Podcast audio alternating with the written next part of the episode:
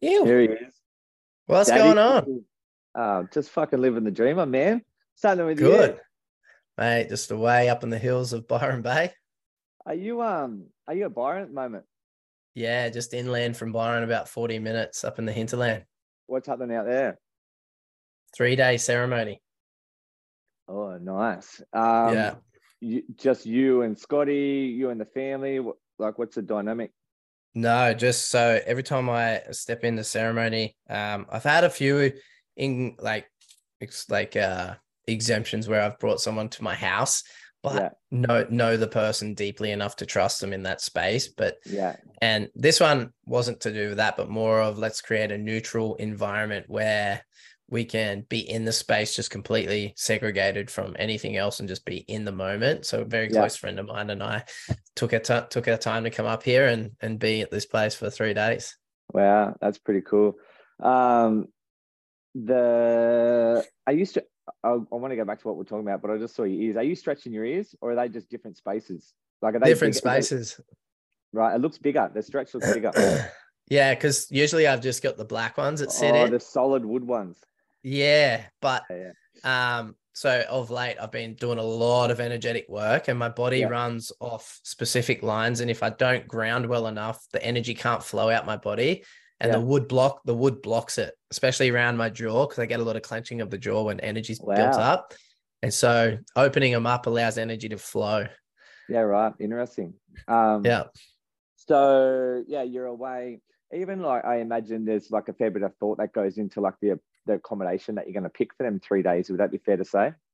yeah man i like to pick something that's you know not isolated but away from major towns major cities usually on a property where we can walk around and ground on on land Yeah. and then if the if the dwelling is part of a property how far that is away from the main house because energy like external energy impacts the space you know Yeah. if there's if there's animals kids whatever running around it really impacts the space car, like you hear a fucking car, like just like something, right?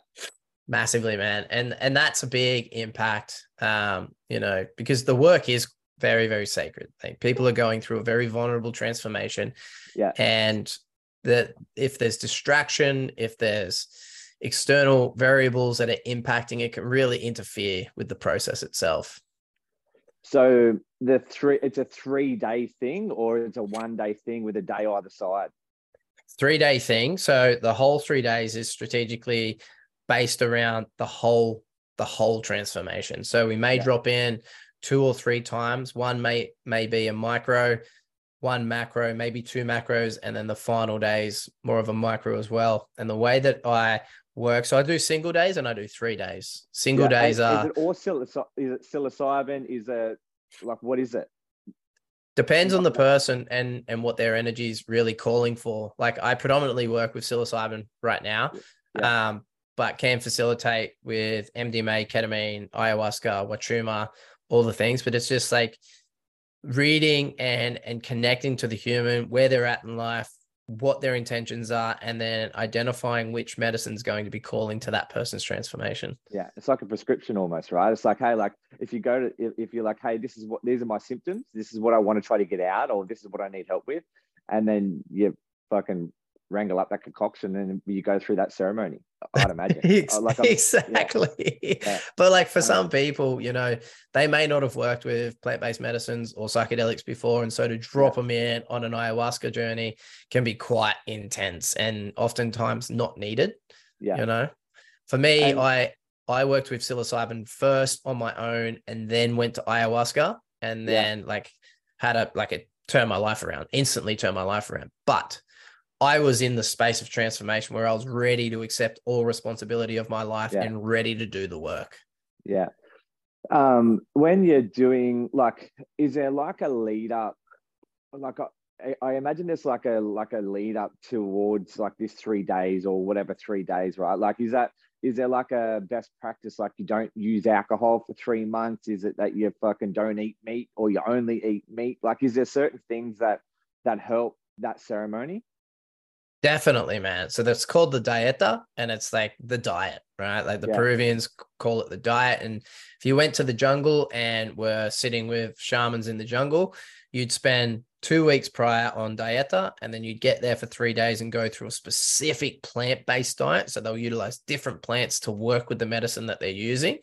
But for me here, we I I go with a practice of um, seven to fourteen days, depending on the person's um, that like lifestyle diet at that point in time, and we will remove meat, caffeine, alcohol, tobacco, sex. Even we remove that Yeah. as well, and we focus on mainly organic plant based diet with specific protocols leading into the ceremony as well.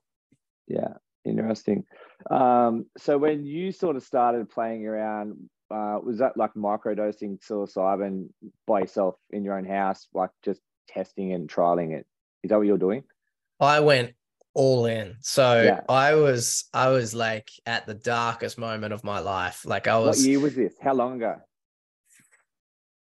2000 and so I've been studying it for 3 years and then decided to drop in in 2018. I decided to Yeah. drop myself in.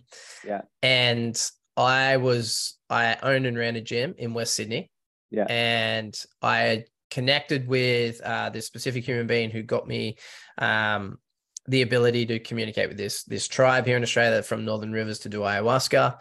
And while I was connecting with this person, they said, "Have you tried psilocybin?" And I'd been studying. I was like, "No, I haven't, but I'm Yeah. open to it." And they Yeah. They supported me, got me some medicine, and then uh, one day I was sitting in the gym and I was just like, I was cleaning it, and I was just so unhappy, man. I was so depressed, suicidal tendencies, and I was like, okay, now's the time. Like I'm going to drop Yeah. in. So I closed, the, I closed the windows, I closed the blinds, I put music on, put the incense on. I sat in the middle of the gym, I took my dose, and then I was just in. Wow. Yeah. Um, yeah, that's so cool. And that was so it was almost like whilst there was planning and there was a lot of thought and and energy towards it, it was like an impulsive, like the the act of it, it was like fuck it, it's now. Man, I was like, I had I had been to so many like sessions with therapists. I'd been in and out of medical for the two years prior to that because I was medically discharged from the military. So I was going through an assessment as a veteran. I'd spent, you know, in one year, I'd spent 30 plus hours in an MRI machine going in and out, wow. in and out, in and out. And then therapists where, you know, DVA supplied me with three specific therapists. The first one didn't resonate. I said, I don't want to continue this. I want, I want to go to someone else. Second one was the same. And then the third one was this retired guy. He was like, look, this is the first session. He goes, sit down. He whips out a sandwich. He started eating his sandwich. He's like spilling it all over the joint. He's like, look, I'm going to be honest with you. I'm retiring in three weeks. So tell me what you want, but you know, like Wow. whatever. And I'm just like, you fucking kidding me? And I'm like, look, I'll be honest with you. I'm not going to open up to you. Yeah, I'm not going to yeah. open up to you. And Yeah. so it was like, what else? And I, I, I was so confident with what I'd been researching and studying and who I was studying with. And I asked their, their advice as well, the people I'd been studying with. I'm like, look, am I safe enough to do this? And they're like, Yeah. how, how brave are you to lean into your shadows? And I said, well, Yeah. I'm in the darkest moment of my life. It's now or Yeah. nothing. And they're like, well, do it, do it. So did you do ayahuasca before you done psilocybin, or what? What way was that? Psilocybin first, then ayahuasca. Yeah, yeah, yeah. Um, and then so after you tried that, you had like an amazing, like it was. What was it that was so good about it? Was it clarity thereafter, or was it like um, security in yourself to know that there was more than you just you know being unhappy in fucking Western Sydney a gym? What was it? psilocybin opened my awareness it like reminded me of the beauty of life itself Yeah, and then also reminded me that the season i was going through was a season it wasn't long term and i had absolute control and responsibility of who i was and what i was doing yeah. so after i had that clarity and i'd only So done the when you one say session that- of psilocybin when you say that, like it was like you, when you had like so what it, it was like you were aware of that you were in that position because of your previous actions, and you're also it was also up to you to dig yourself out. Is that what you kind of mean? yeah absolutely Yeah. and then once you- I- were you blaming people? Were you like, ah, fuck, this isn't fair. That isn't fair. Why me? Kind of.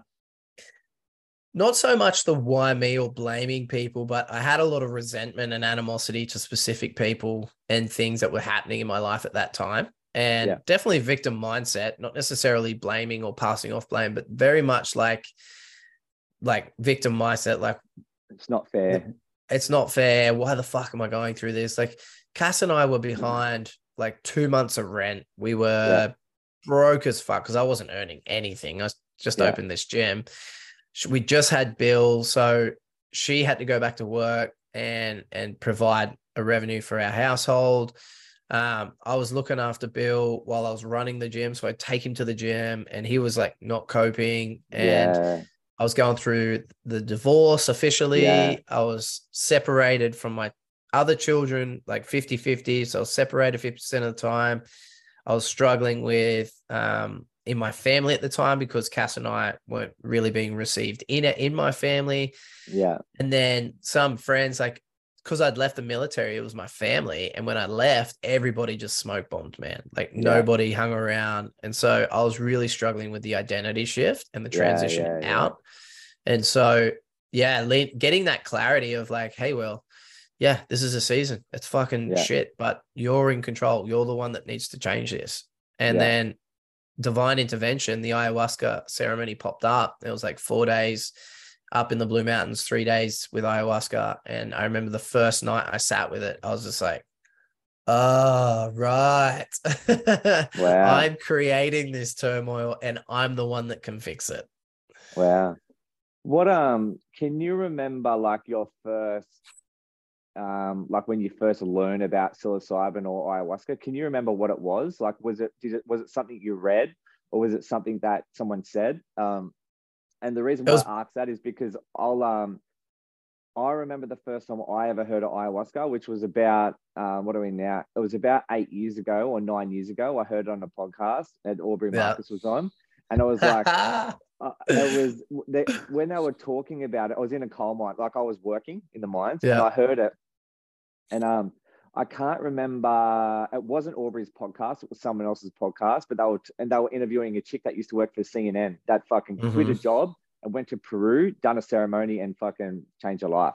And I was Yeah. like, I was so mind blown with the concept, not only of like what ayahuasca was as like their medicine itself, but I was like, I was really blown away with how open and honest these guys were being on like a public forum because even podcasts weren't podcasts weren't that big then. It was this is like it might have been yeah like nearly ten years ago.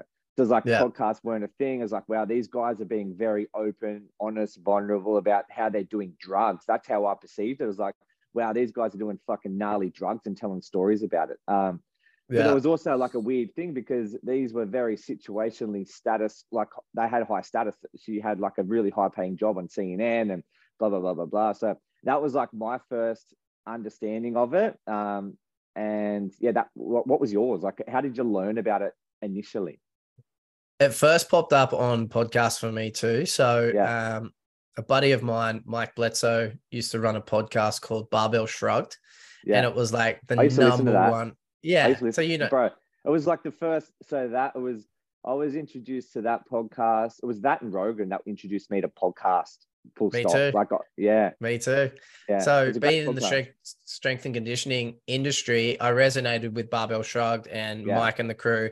And Mike was talking about it. This was like maybe eight or nine years ago. Mike was talking about it. And I was like, what is this thing? And then at that time, I was studying um, uh, human behavior psychology and I was uh, reading a lot of Graham Hancock's books. Yeah. And then Graham was talking about it as well. And he was referring to it. Um, there was some images and and literature that were written on the pillars of Göbekli Tepe in Turkey. Yeah, And he was talking about how psilocybin was found on the pillars, or at least the mushroom symbol was found on the pillars.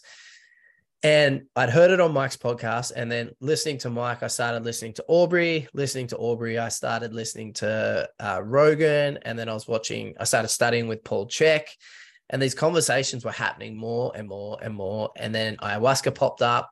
And then I was like, okay, like I'm gonna I'm gonna take some time to really study what these medicines are, where they come from, what they're what they've been utilized for.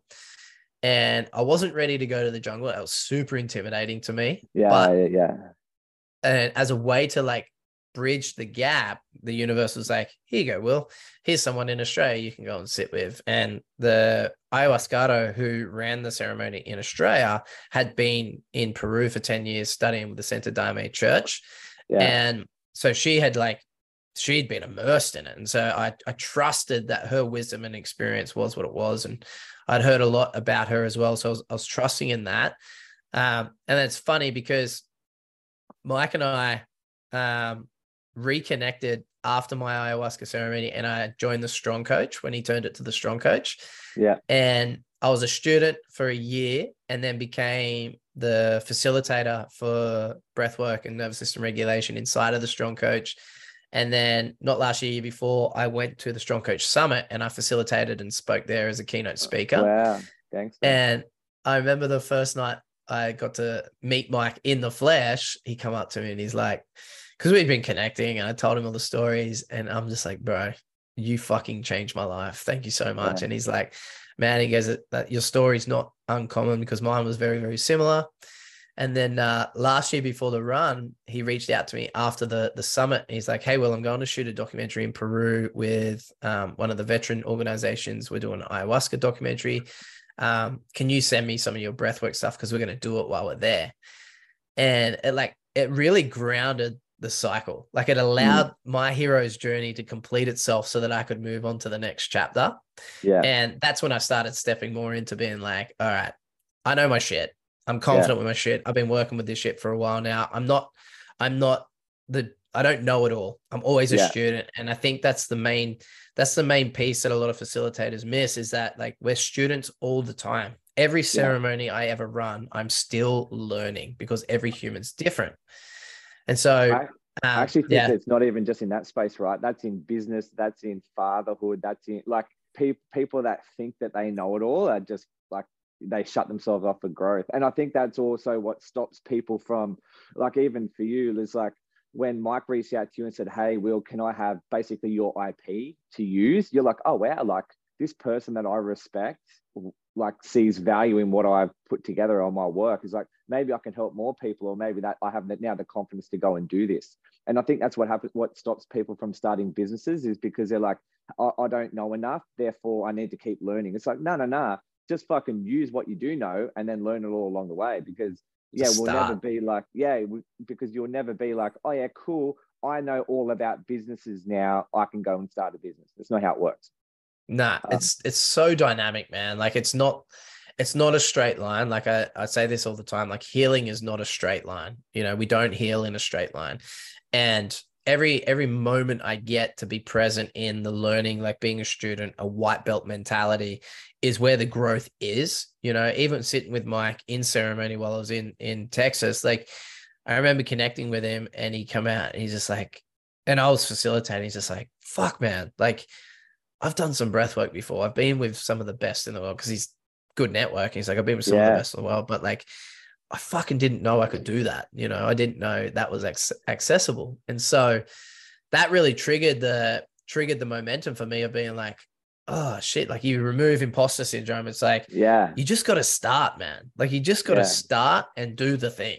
Yeah. Cause that's it. like it, when you say that, it's like, and again, it's it's by if you're worried about what other people perceive you or how they perceive you, then you'll never fucking do anything right. Because like imagine if you, you know, you start posting some breathwork stuff on Instagram and people are like, who the fuck do you think you are? Wim Hof, you know, look at this cunt thinks he's Wim Hof. It's like like everyone just goes to that. Same as like you could start, you know, talking about plant medicine. It's like, oh, who the fuck's this guy think he is? Aubrey Marcus? It's like like but again, like after time when you do that, um, you build like this reputation and resume of you you are that guy, you know. Yeah. Um, and you can just because like Wim Hof is Wim Hof, Aubrey's like they're all everyone's different. You might play in the same space, but you will bring things that them other guys don't, and vice versa.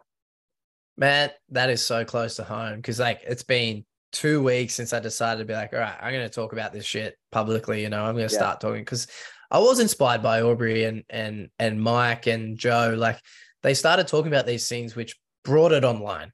You know, yeah. like these people paved the way for people to start talking about and experiencing it. And it's even like if you looked at the statistics, people going to Peru for ayahuasca like increased after Joe started talking about it. And then Yeah. the more that Aubrey spoke about it, like all the retreats in Peru were like booked out for years, you know, because people are like, oh, sweet. So two weeks. And I've had trolls, like I've had trolls Yeah, drop in and they're like, what the fuck? But man, for me, it's not that. It's it's it's one modality out of many modalities that can improve mental health. And that's Yeah. the thing I'm so so driven for is improving the narrative of mental health. Now, if you come to one of my retreats, the the way we do things may be similar to other retreats you've been to, but the focus is on mental health. And that is connecting with human beings, you know, connecting to community, connecting back to self, like finding who we are, what's got us stuck, how we can improve that, that we're absolutely responsible for who we are, and then moving through that with these techniques or modalities. And it's not always psychedelics or plant medicines, although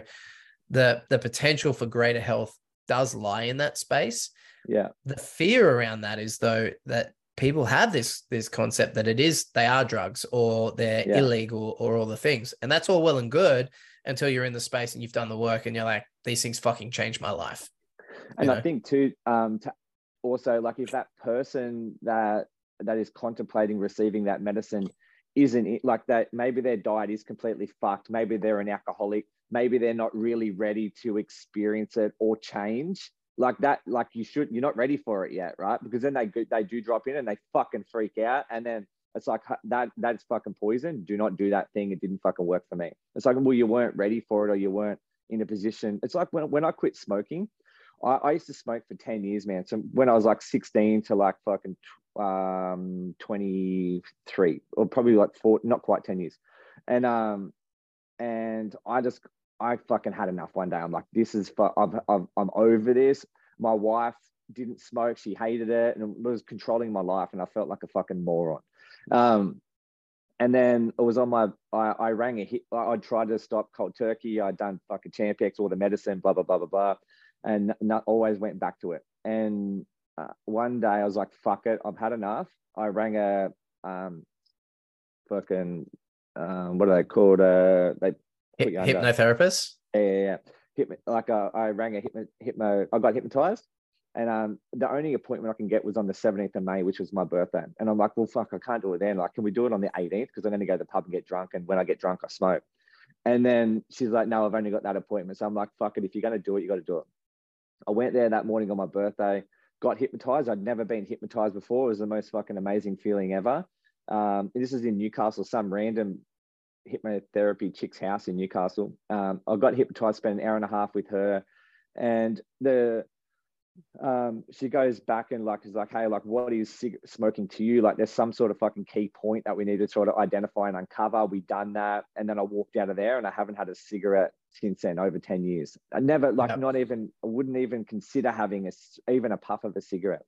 Um, and it, it was amazing because I was in a, I was in a, I was ready to do it. And I, if I wasn't ready to do it, then I don't think that hypnotherapy will work. Like, there's a Yeah. component of the tool, and then the other component is like you as a person. Are you ready to receive it? Um, and I, I think it's similar. I'm just going to guess, but I think it's similar to like the the ayahuascas and the psilocybins. It's like you have to be ready and you have to be willing for it and and allow it. Because I've heard some pretty crazy stories about ayahuasca as well.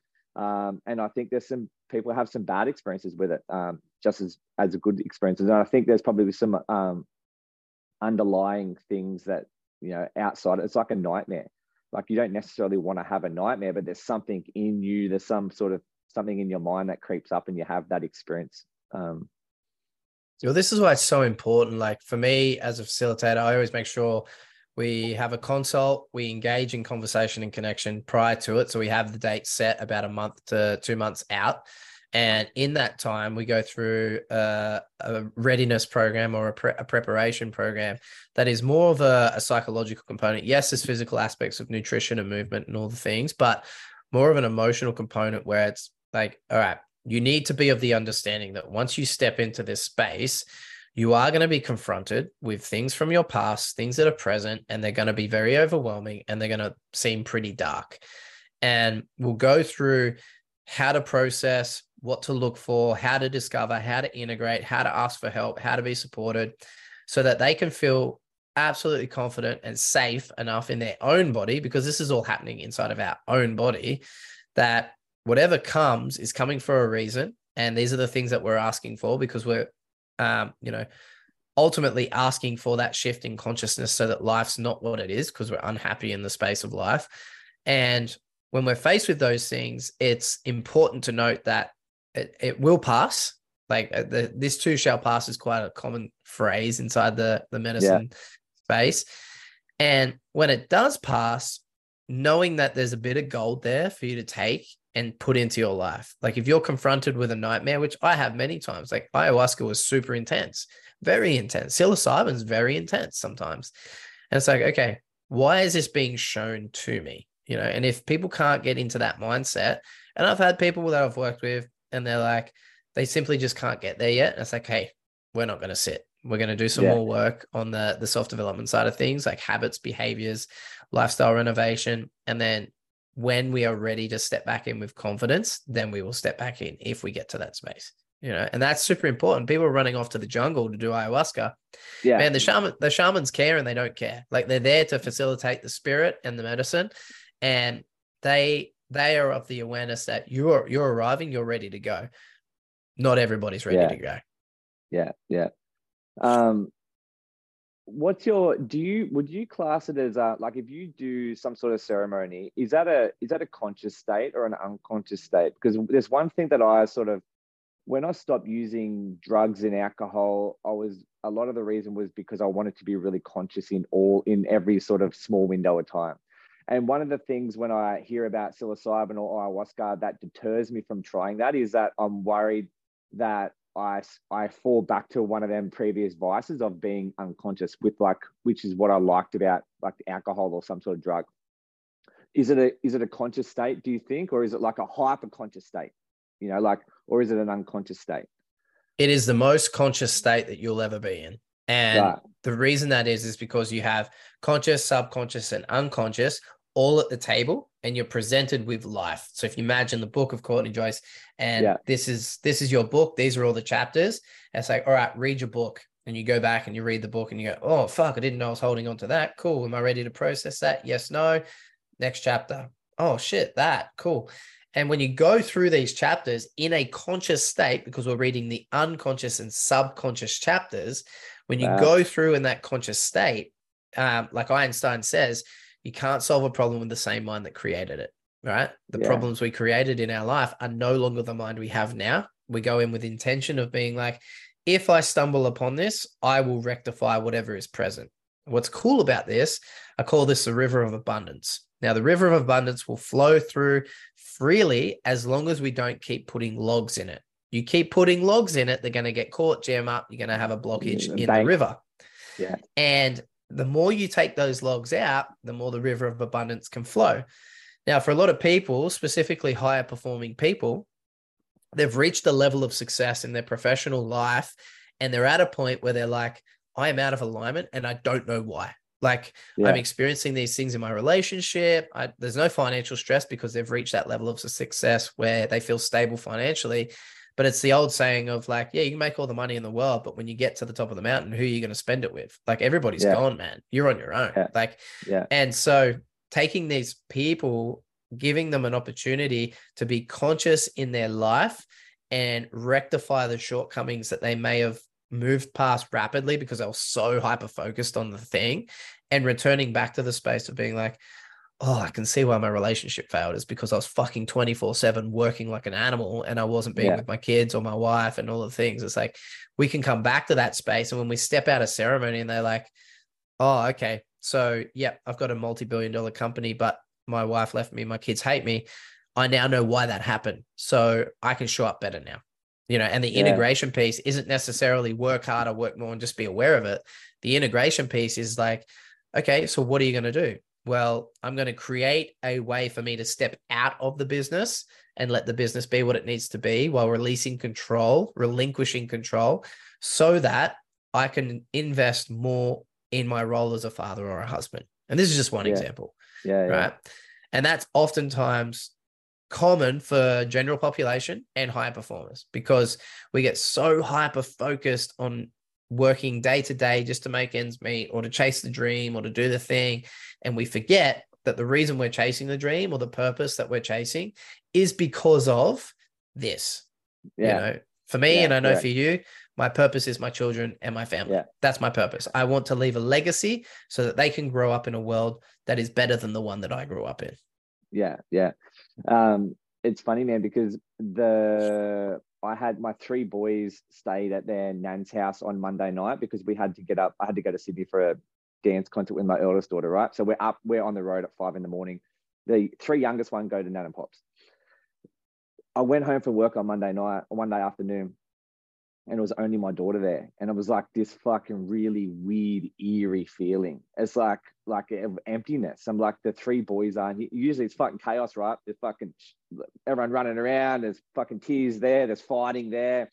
Um and it's like that's healthy household. normal. it's a very healthy normal household right? And yeah. um you know and what i found was like i'm instantly i was like wow this is i'm missing the i, I want that. Like where's i want I want that chaos. And when the chaos wasn't there, it instantly reminded me of like, hey, this is gonna like this is gonna be gone one day forever. Like there, this is one night, but like in another 10 years, when they're 17, 18, 19, 20, 21 and moved out, it's like that's gone forever. Um, and it was it was interesting because you don't identify it until like you have that you can experience it. And then they're back there last night and it's fucking chaos again. You're like oh what are you doing like you but you yeah. forget about you forget about both sides of it. Um yeah it's pretty gnarly man. And um the with the the thing that so with the conscious state that changes a lot for me because i thought that one of the things that would really deter me was that on i didn't want to be unconscious. But what what i'm learning is that it's the opposite. And it's like you're running at the consciousness like you're trying to you're magnifying your own consciousness. It is. Well all right let's play an example an imaginary game. Let's say that you are a people pleaser okay? Yeah. And part of your people pleasing tendencies is 80 it makes up 80% of how you operate in business right now okay? And we we go into ceremony with an intention to discover what subconscious patterns or programs are happening below the surface so that conscious Courtney can identify them and work with them. We drop in and you arrive at a space where, let's say it's childhood and you're in, and this is a common story, by the way. It's childhood, you're in a household of siblings, parents, dad's like, you know, the, the classic nine to five, putting bread on the table, returns home, expects that mum does all the things and young Courtney's missing out on all the affection, love, and connection that he needs from both of his parents. And so, as a way to find that, acts out and will do things to either entertain or people please so that he gets that gratification or that validation as a child.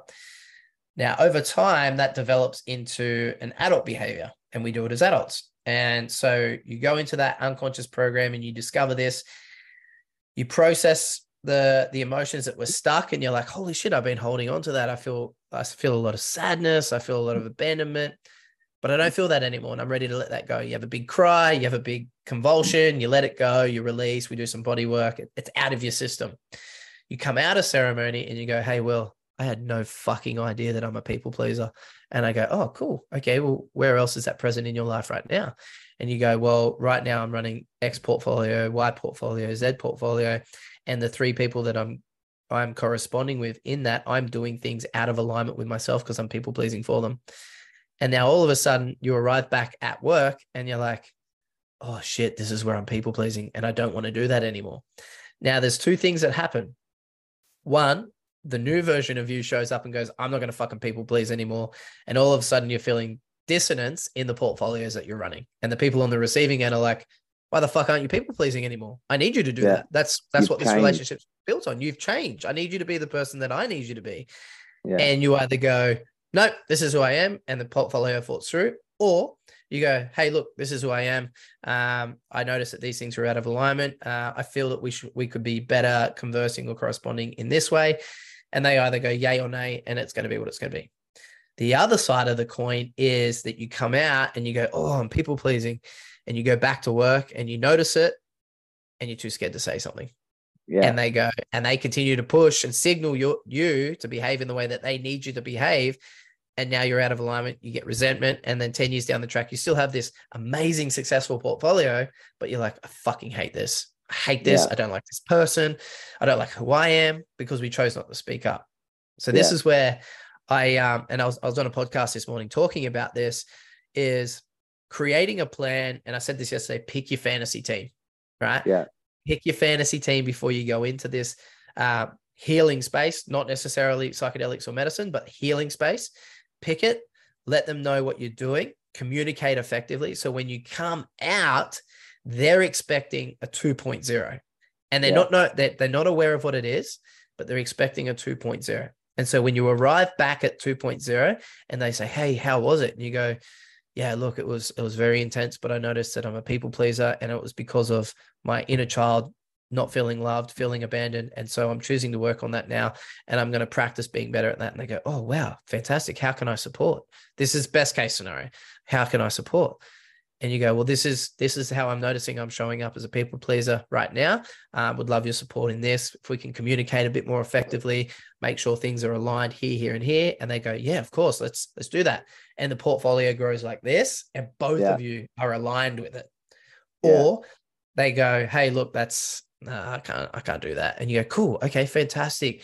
Um, how do we create a transition plan where we where we exit and go our own ways? But it's in the exiting that people struggle because the portfolio is the one that pays the rent, pays the bills, yeah. pays all the things. And it's like now I've got to shift and trust that by staying aligned to who I am, I'm going to be safe and cared for. But that's yeah. not an easy thing to do. I think that portfolio for me was the coal mine, and for you potentially the military, right? It's like absolutely, you know, and it's like when you can identify that, and it's fucking scary, but like and then you go down that road and it's like oh wow now i am who i am. And i can you know start expressing myself and it, without being stuck with to that identity. Do you find that um like someone will go through like a ceremony and, and like is it and, and i think it ultimately comes down to the environment but it's like is that do you typically see someone yield them positive results for three months three years forever or like it does it cut like is it sometimes that environment that is working against who they are as a person or their values. You know, sometimes they might need to drop back in to have like a little recharge. Is, do you see? Is that what you see? Yeah, absolutely. Because it can be tricky to integrate, and so more often than not, uh, the people I work with have life changing results and long term, right? And it's in the integration piece that they need guidance. So they either, yes, they can drop back in because sometimes it does help. It does help to drop back in either at a higher dose or more more days consecutively because they're just stuck on the brink of like punching their head through the threshold to be like this is who I fucking am. Like this this is who I am. But even before that I like to go through okay where are you stuck? And for instance a client recently is like super transformational results and like hyper successful not an issue with father role financial role um, what they're doing in terms of their purpose or anything like that, but the relationship side of things. And they've found themselves back in the identity of being in the relationship that's signaling them to return to the behavior that was prior to the ceremony. And so they may ring and communicate and say, Hey, I'm experiencing this dissonance and this disconnect. This is a scenario. What do you think? And I'm like, okay, let's go through this. And and oftentimes the person who you've now arrived as reflects back to the other person or the environment where the real issue is. Yes, we we are the issue. We are always 50% of the issue because we need to take extreme ownership of who we are and be like, I play a role. I was behaving in this way. It was influencing the chaos that is present right now, but I'm choosing not to be that person anymore. I'm going to show up differently. It's your turn to do the work. Right. Yeah. And so this is where like um, effective nonviolent communication is really, really potent. Um, routine and like ceremony in the day. So instead of going back and being like, I now have this new intelligence and wisdom, I'm going to go back into it full throttle, but you forget to wake up at an hour early and watch the sun come up and ground and do yeah. your breath work, all the things. Let's go back to that, back to basics. All right. Yeah. You're consuming a bit more alcohol, eating a bit more sugar, low vibration. So we start to dissect all the other elements and we put that into practice. And we'll do this prior to going back into ceremony because the behaviors do have a tendency to come back through. But it's in the diligence of the human being who's like, I will integrate. I will work no matter what. And you're like, okay, well, I'm going to hold you to it, you know, and we're yeah. going to work through it this way. And that's part of the performance optimization piece is optimizing your alignment. It's not come do the medicine, you fix, go and have an amazing life. That happens for some people. It's a fairy tale ending, but it does happen. But oftentimes not. It doesn't happen yeah, that way. Yeah. Reality is that when you return back to the tribe, they're going to need you to be the person you were before you left, and you're not going to want to be that person. So finding strategic ways of navigating that so that you can be fully aligned with who you are. Yeah. I um have you read uh I forget the title exactly, but I think it's like the surfer, the monk, or the CEO. The the the the monk, the surfer, the CEO. Have you read that? No. Um, I'll put in the show notes of this chat, but it's a, a and I, actually won't sort of talk to it too much because I'll, I'll give a big key part of it away. But it, it's a really really powerful book um, because it's telling stories from the perception of three different people: a monk, uh, a CEO of a massive company, and a surfer uh, and like there's a there's some yeah really really powerful and incredible stories a lot of which are like sort of triggering me as you're talking at the moment um, because it's these people from all these different places that yeah kind of meet and intertwine so i'll send you the link personally after this and we'll put it in the show notes Sick. for anyone that else wants to it's a it's a i forget the I forget the author of it, um, but he's a big, well-known author, and it's a pretty popular book. So um, yeah, uh, I think you'll really, really like it. So you do you you facilitate ayahuasca ceremonies as well, like you personally. Is that a one-on-one? Yeah. Is that a small group setting? Is that like how's that work? One-on-one, one-on-one with that. Yeah, because like working and with the medicine. Are you completely like you're as a facilitator? What do you do to get in? Like obviously, it's like a coach, right? Like, what do you do personally to help in that ceremony? So I'll I will go through my own protocol leading into ceremony where I'll I'll like reschedule my whole week to make sure yeah. that I'm grounded, protected. Yeah. Because if I don't protect myself energetically, I can start to like take on the energy and trauma of others because wow. I'm channeling. I'm channeling the space for them and I'm working with them hands on body work, moving energy, shifting energy, talking. So words carry vibration, listening and you got to be really conscious the whole way through because oftentimes you can i'm a very empathic person and i really resonate with people in a journey of healing because it's like i've been there i've done that. So it's easy to have compassion and empathy for people that are going through it and my heart just wants to reach out and take all of their hurt away and help them heal. But at the same time you you take the fate away from somebody you know? So as a facilitator it's important that I, I keep myself grounded leading in. I'm not consuming all the things that are going to keep me low vibration. Um, i more or less cast spells for myself to protect myself. I will cleanse my body cleanse the space and everything is done with intention. So whether i'm consciously and verbally speaking the intention while prepping the ceremony or i'm doing that subconsciously through a process um, and and even during ceremony, I will make sure I continue to ground, keep coming back out, connecting to the earth, connecting to me, breathing, making sure my nervous system is down regulated, and just really ensuring that my vessel is strong enough to hold the space. That's the priority. If I'm stepping yeah. in to open up this sacred space, that's a level of trust and responsibility that humans are giving me. I need to make sure I am fucking fighting fit to do that for them. So, yeah. really protecting myself and grounding that every day. Is it um nighttime, daytime, evening, morning? Like, what's it typically like? When do you would you typically facilitate or the start of the ceremony? So single days I'll do, we'll start in the morning, usually uh, on board the medicine around 0900 and it could go for two, three yeah. hours or it could go for seven to nine hours, depending on the individual and the dose.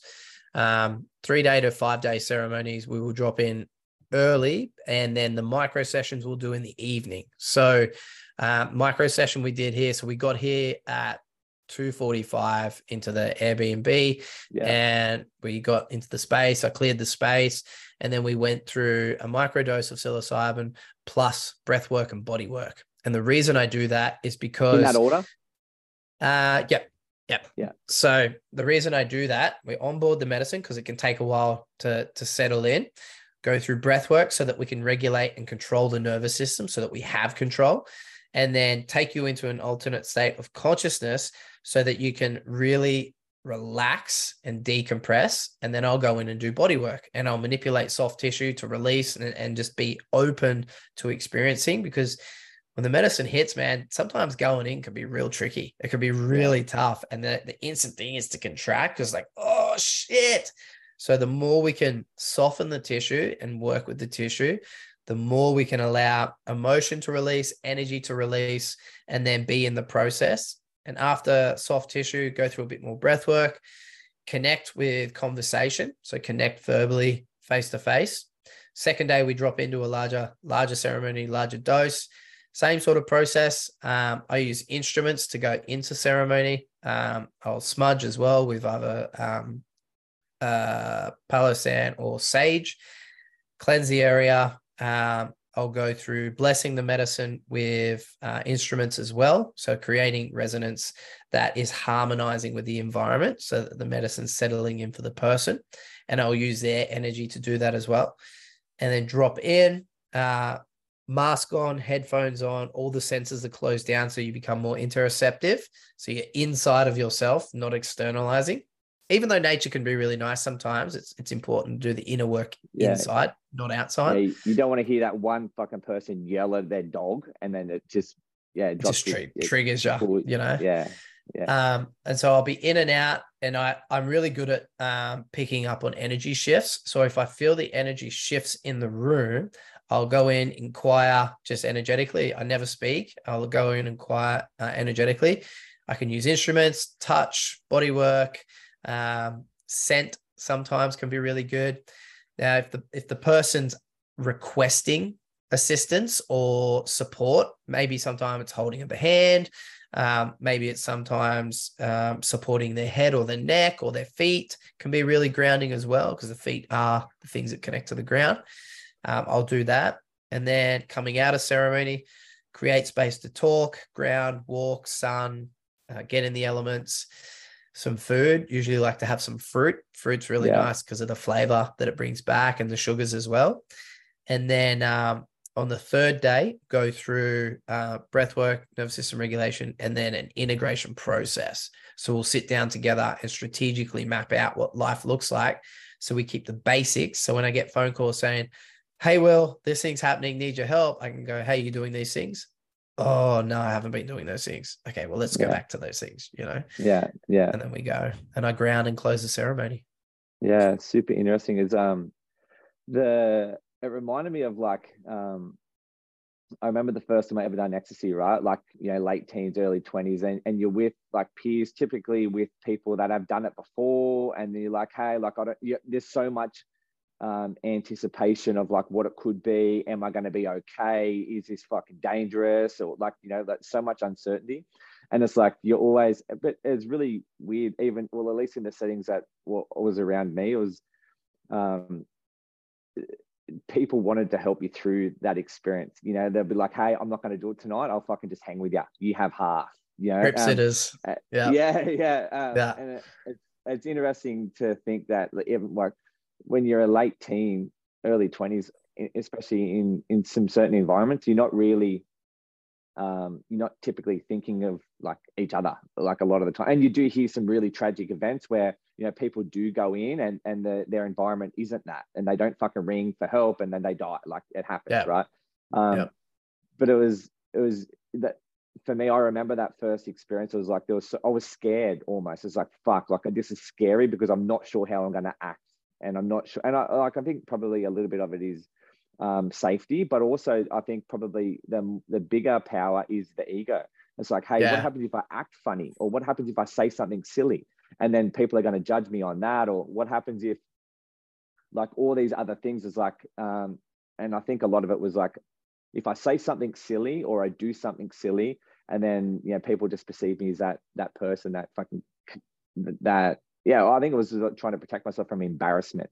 Is do you feel like some of the ayahuasca or psilocybin is like people trying to protect or the ego trying to protect them from embarrassing or saying something funny or talking in tongues or like just weird things like or or different things like that? So that's that's one part of the conscious mind that you just like ego takes a back seat. Specifically with psilocybin and ayahuasca, like you lose all consideration You Really? lose all consideration for what you care about. You're so Wow. focused on the real healing that you're like, ha, my ego tried to make me think that I would care about what someone would think about me. And you're like, you just laugh at it. It's so funny. But it's funny you use you that carry that example. Do you Yeah, carry, like do you hold on to that mostly? Like do you hold on to that feeling mostly? Yeah, wow, it's powerful, man. Yeah. Yeah. And and you notice it in people. I can tell in people that have sat with medicines because the way they walk and carry themselves is like, I don't give a fuck about what you think about me. I'm I am who I am. And it's like you can Yeah. see it. And it's very powerful. And I love it. And when I see it, common at festivals, like music festivals, it's common there. And when I see it, I'll um I'll stop and I'll say, Hey, you open to a hug? And they'll be like, Yeah. And then we'll hug and I'll be like, I see you. I see you. And they're like, they fully receive it because they know. And what's cool about the experience you just said actually with um, ecstasy is, um, you know, I've been at bush doofs and festivals before, and you see people that are on MDMA or MDA or ecstasy or whatever, and they're they got trismus, so they're they're clenching their jaw, chewing their teeth, and it's a common thing that people talk about, Yeah. and and you see it regularly. What I really love to do is when I'm walking, I may I may be on MDMA myself, maybe don't know, but I'm walking around, I'll see someone doing it, and I'll go over and be like, you doing all right? They'll be like, yeah, I'm having a great time. And you can see right through it because they're just trying to be something that they're not. Mm. Like, do you want to sit down for a minute? Yeah, okay. Give them some water. Can I massage your jaw for you? And they'll be like, uh, yep. And I, I've, I've been in spaces before where I'll just sit there in the middle of everybody and I'll just be massaging someone's jaw or face and they'll go, oh, thank you. Sure, yeah. man. Have a good Yeah. time. You know, have a good time. So yeah, that's so cool. Um, and you're totally right, mate, because it's when you talk about like a, it's um, evident in music festivals and things like that, where it's people expressing themselves and they don't give a fuck. Like they'll wear fucking a rainbow headband and a fucking skirt, like um, Yeah. yeah. And society, um, do you know the the young Aussie Harry Garside, um, the boxer? Um, I forget his last name. He he is a boxer. He fought in the uh, fought in the Olympics recently. He just good dude. He's very um, expressive, young, full of tattoos, in a boxing, very masculine sport. But he paints his nails and wears dresses. And society, especially in Australia, society are like fucking look down on him. He gets fucking heaps of hate on online, but he's he's a very conscious person. Um, he just done that. Um, I'm a celebrity, get me out of here, and he's like having really Ah. meaning, meaningful conversations, like on fucking Channel Seven. Um, and yeah, like here's a, here's an amazing uh, example of like a young, very conscious Aussie male that's in a, uh very masculine dominated environment that is he's expressing who he is as a person, and, and he's, he's like, if I paint my nails, doesn't mean doesn't make me any fucking less of a man. Like, um, and yeah, I see that too when people they're looked at like weirdos, right? That's like society Yeah. say, oh, that guy's a fucking weirdo because he's wearing a fucking silicone vest and he's got fucking Doc Martens on and it's 90 degrees out here or whatever. Um, and yeah, there's another guy that that sort of reminded me. There's a guy named Alex Waters. He's from WA. He just moved to Bali. I know and he's got the same Yeah. business as do you? Do you really? So um, Yeah. Yeah. the I connected with him like from a I just through Instagram, right? And then he has Yeah. the same business as what I have, and then we're just in each other's DMs, just talking. And he's another really cool representation because I've been able to watch him transform almost and become himself. And he, and he's very open and honest as well. He's like still trying to figure it out. Um, but he's a great example of him being like genuinely he fucking wears rainbow clothes and like that's who he is, and he does a lot of plant medicine. honestly, like most of those people you're talking about, especially the box art, they've either one done psychedelics or two Yeah. raised by parents that have that. Usually, that is the common thing. Like, Yeah. and for for example, you take uh, when I was training for the run, I went up to Bundy to see my parents, and Maddie and I were running together for like heaps. Right, we were running together every day. Now in Bundy, it's a very country boganish town, and then you see Maddie and I, two dudes covered in ink, both Yeah. of our nails painted, both wearing Yeah. like headbands, whatever. And you stop and talk to us, and we have deeper, meaningful conversations. Now, one, I've done plant medicines and psychedelics, so I am who I am because of those things. Maddie was raised by parents who are very open to life and creating autonomy in life. Don't know if they've done psychedelics at all, but very genuine, down to earth people who have nurtured that part of Maddie. So Maddie feels super confident in who he is. just the way Yeah. I do, just from two different experiences. But you got two masculine men Yeah. running around with nails painted, short Yeah. shorts, covered in ink, whatever, don't care. yeah. You know? Yeah, yeah. And I think even um, I actually stayed. I'd done a, a caravan trip up the east coast of Australia before my eldest daughter went to kindergarten. And We spent three months on the road, and we stopped at Bargara, which is where like Maddie's hometown, right? And it was like out of all the places that I went to, uh, that place stuck out to me. And there was another little town called Red Rock. Um, them two places stuck out to me, but Bargara Beach was a, a very amazing place. Um, Stunning, eh? and then yeah, and again, like I knew, I started connecting with Maddie through uh, like I met you guys sort of a similar time. Yeah. Um, again, four kids, four kids, four kids. Like we all fucking do similar crazy shit. Like we all have the similar conversations. We all like it's amazing. Um, and the and I think even his I don't know his background fully, but I think like my coal mining, your military, he was in the police force. Like and he Yeah. of transitioned out of you know, and now he can't. It's very. It would be very. I I actually don't think it could happen. Like Maddie can't be Maddie if he had fucking a blue uniform on. Like they just wouldn't accept that, right? Um, So yeah, for him to be who he is, he has to go and do these things. And I'm actually excited because he's obviously overseas at the moment. I'm excited for him to come back after having that experience, um, and then be able to. Because I imagine his life is here. He comes back from that experience where he is right now after doing that run that he's just done, and then he just fucking catapults himself into the fucking moon, and he's going to be even, even you know, an even better version of himself. Absolutely, um, man. Yep. the this has been so, so interesting to me. I think that I reckon we fucking kick off like just continue it from next week because there's still so many questions that I um, would love to sort of learn and, and know about. Even for me, it's like the biggest thing for me is like um, the biggest thing that I'm excited about is I didn't think that it was like a hyper conscious state. I thought that it was almost like a vice, and that's why I was always deterred away from it. Um, Yeah. because I, I take pride in like not having them vices, but it's not that. I think that's it's ego to say that um, that there's not something here that could help.